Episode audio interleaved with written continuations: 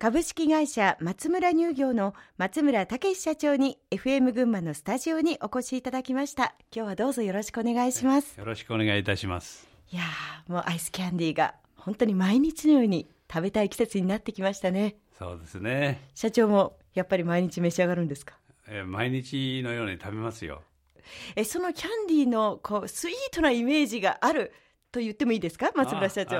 なんて言われても笑顔がとてもね、えあの表情が豊かでお優しい松村社長にお話をいろいろ伺っていきたいと思います、はい、えあの松村社長は1942年昭和17年生まれの、はい、現在72歳。はい県立高崎商業高校の出身ということなんですけれども、えー、高校卒業して3か月後にアイスキャンディーの卸売の事業を始めたそうですね。はい、例えば他にどこかにお勤めになるとか大学に進学するとかそういう選択肢はなかったんですか？あったんですけど、うん、自分で人様に使われる身分じゃなくて皆様を活用できるそういう仕事をやってみたいっていうことでそのためには自分で仕事をやる以外ないなと思ってそれで始めたんですよ。あの例えばリーダーシップを取るのが好きとか人をまとめたりするのがお得意だったんですか、まあ、得意だかどうだか知りませんけど一度高校2年生の時に新宿の伊勢丹の通りで、はい、たくさん人がいますがね。いますね。で遠い面から歩いてくる、うん女性に声をかけて、えー、お茶に誘えたら、はい、合格っていうことで、はい、仲間5人とやったんですよ。すごいですね、ええ。どうでした？自分がそれ成功できたんですよ。はあ。女の子は3人連れの人にぜひ一緒にお茶を、ええ、いかがですかって言ったらいいわよってついてきてくれた人を引きつけるこう何か思ってらっしゃるんですね。いやどうだか知らないけど、それがその今までは女性と正面であってもポッて赤くなって恥ずかしくて喋れなかったんですよ。はあそれがなぜできたんでしょうね。やってみようと思って、チャレンジしたらできたんですよ。そしてアイスキャンディーの卸売を松村社長はお選びになったんですけれどもこれはどういったところからアイスキャンディーに目をつけたんですか、うん、あのいろいろ、自分なりにいろんな話をここに調べて、はい、現金でできる商売は何かっていうことで大資本がなくてもできる要するに小資本でできる仕事ということですから、うん、要はその仕組みとしては、えーと、どこかからこう買ってきてそれを下ろすということでいいんですか？下ろしていただいて、それを持って、はい、いろんな商店に、えー、その自分のアイスを買ってくださいっていうことでお願いに行って、一軒、はい、また一軒という形で訪問しながら買っていただいたってことなんです。はあ、でもその時というのは、もうそういったことを手がけてる方がいたわけですよね。会社があったわけですよね。もうみんな決まってたのこれ定番でもう特約店制度っていうのは全部決まってて入る隙がなかったえー、そんな隙がない事業をやれるもんですかね？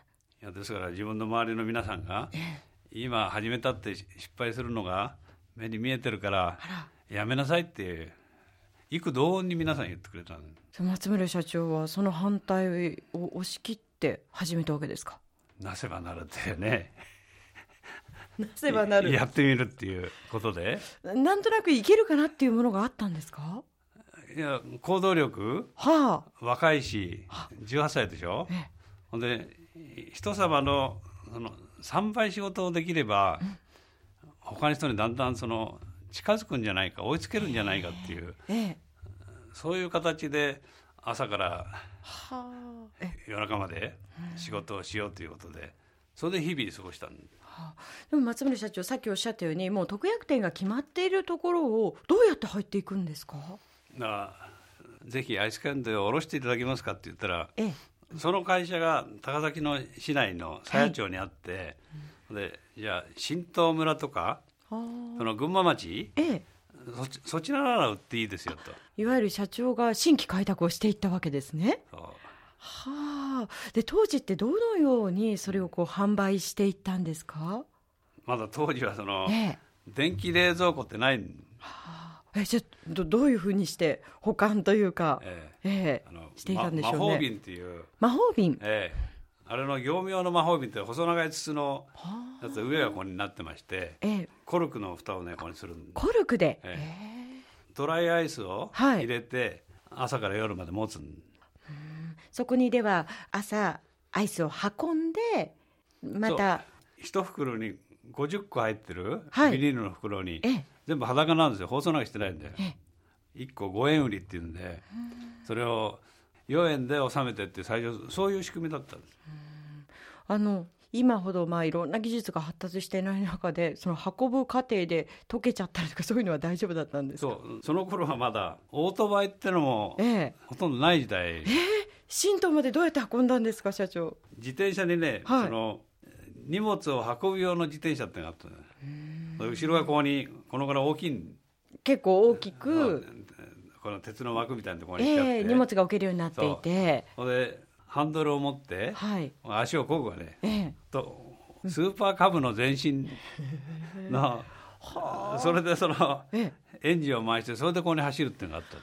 はあそれでこうい一日いろんなところをこう回って。そう。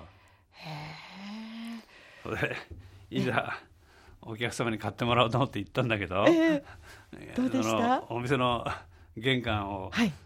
その入れないで通り過ぎちゃうんですよこれ。敷居がこそうそう敷居をまたげなかったの。う炊けなかった。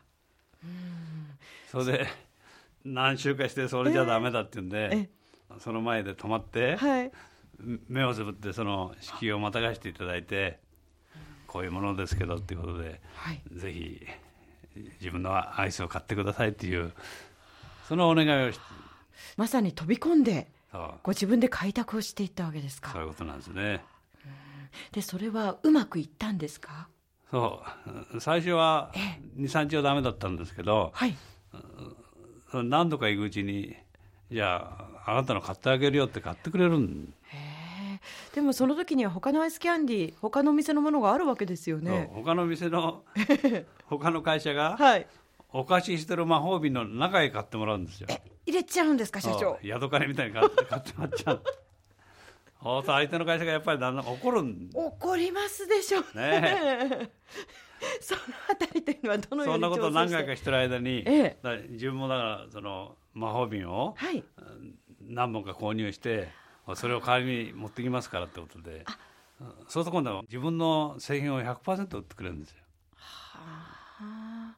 まずはそのあったこう魔法瓶というかええ。他社のところにアイスキャンディーを忍ばせてだんだん売り上げを上げていって買ってもらうと向こうが今度来てもはい。今度入らないんですよ。ね売れるうちなんか1日6回から7回行ったんですから。えそんなに行くんですか。それでみんなすぐ買ってもらっちゃうんですから。相手が来てもだから入らない。納品できないんです。そうですよね。ええ。もともとあったその会社というのはアイスキャンディーの会社などの方が来ても、もう社長のところの商品でいっぱいになってるわけですもんね。はあ。でそういう中でちょっと反発もあったけれどもそういうところから今度はご自分のところの魔法瓶をケースを持って行って、で収めて。それで1000倍で今度はしてくれる。はあ社長なかなかのフットワークですね。えで日々それ成功しだしたでしょ？え、はい。で目標は1日1件っていう新規のお客様毎日1件ってんでそれをずっとやったんですよ。それはちょっとハードすぎませんかね？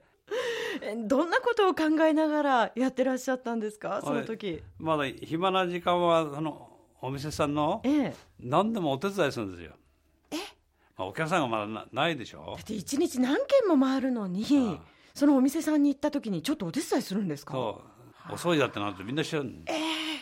それで10代の若い青年がそんなに頑張ってやってらしたらお店の方はね。買ってやれって言う言うんですよ。なりますよね。懐に入るのがうまいですね。お上旦那は手です買ってやれってね言うしそこのおかみさんは、ええ。あの子が一生懸命やるからあの子からはあ。買いましょうってことでそういう形で一軒一軒ってどんどんお客さん増えてそれでこう増やしていったわけですたね。あでもそれだけ今度売れるようになってくるとこう倉庫も必要になってきたりとかねいろいろとまた増やさなくてはいけない部分が出てきますよね、あはい。そのあたりは社長どのようにしていったんですか、銀行にお願いに行って、ええ。まあ、銀行の駅のところに今でもあるんですけど、そこ行って60坪の土地があるんだけどそれを買ってはい冷凍庫を30坪ぐらい作りたいんで、お金を貸していただけますかっていう話で、お願いに行って貸してくれたんですよ。それは起業してからどのぐらい何年ぐらい経ってですか？2年ぐらいじゃないですかね。もう2年でそこええ。まで。二十歳そこそこの青年が銀行に行ってするわけですか。同じだと知らないお客さんにこれ飛び込むのも、うん。銀行のどこでも飛び込む同じだね。すごい。ねうんやっぱりこう決断する時って一歩引くよりも先を見て前向きに取り組んでいった方がいいんでしょうかね。いいんですよね。自分がそれに判断しちゃうんですよ、うん。怖さよりも未来、だってできませんって何もできなくなっちゃそうですね。うね。えー。えーそして、えーまあ、10年かからずに株式会社へと、うんこう成長させていきました会社を。でこれはその時にまた一つきっかけなどもあったんですか、その自分がええ。18歳で始めてうん、25で結婚しましたよね25歳で。ちょうど7年。そんなお忙しい中でご結婚するというか奥様を見つけになる時間ありましたか社長？いやいやそのえ。自分の知り合いのお姉さんの方が紹介してくれてデートするのはその夜の10時頃か11時その自分がその頃はもうミゼットっていうのが発売になってええ。ミゼットで運転して後ろへこの木のコンテナをつけて、えええ助手席に乗って、ええ。それでお話をしたり手伝ってもらいながらここにしたんです、お仕事を半分しながらうん、仕事ししながらそのデートしたんですか。あの伺ったところによると相当の、まあ、スタートした頃というのは労働時間というか、ええ。ほとんど働いているか寝てるかのどちらかくらいの時間だったそうですね、朝が。もう朝6時から夜12時までってやっぱりそういうふうに一生懸命働く姿というのが奥様の心を捉えたのでしょうかねそんなかっこよくはないだろうけどね。そして今も仲睦まじく。いやもう女房の言うことは何でも聞く。んそれが夫婦円満のこう秘訣でもあるのかななんて思いますけれども。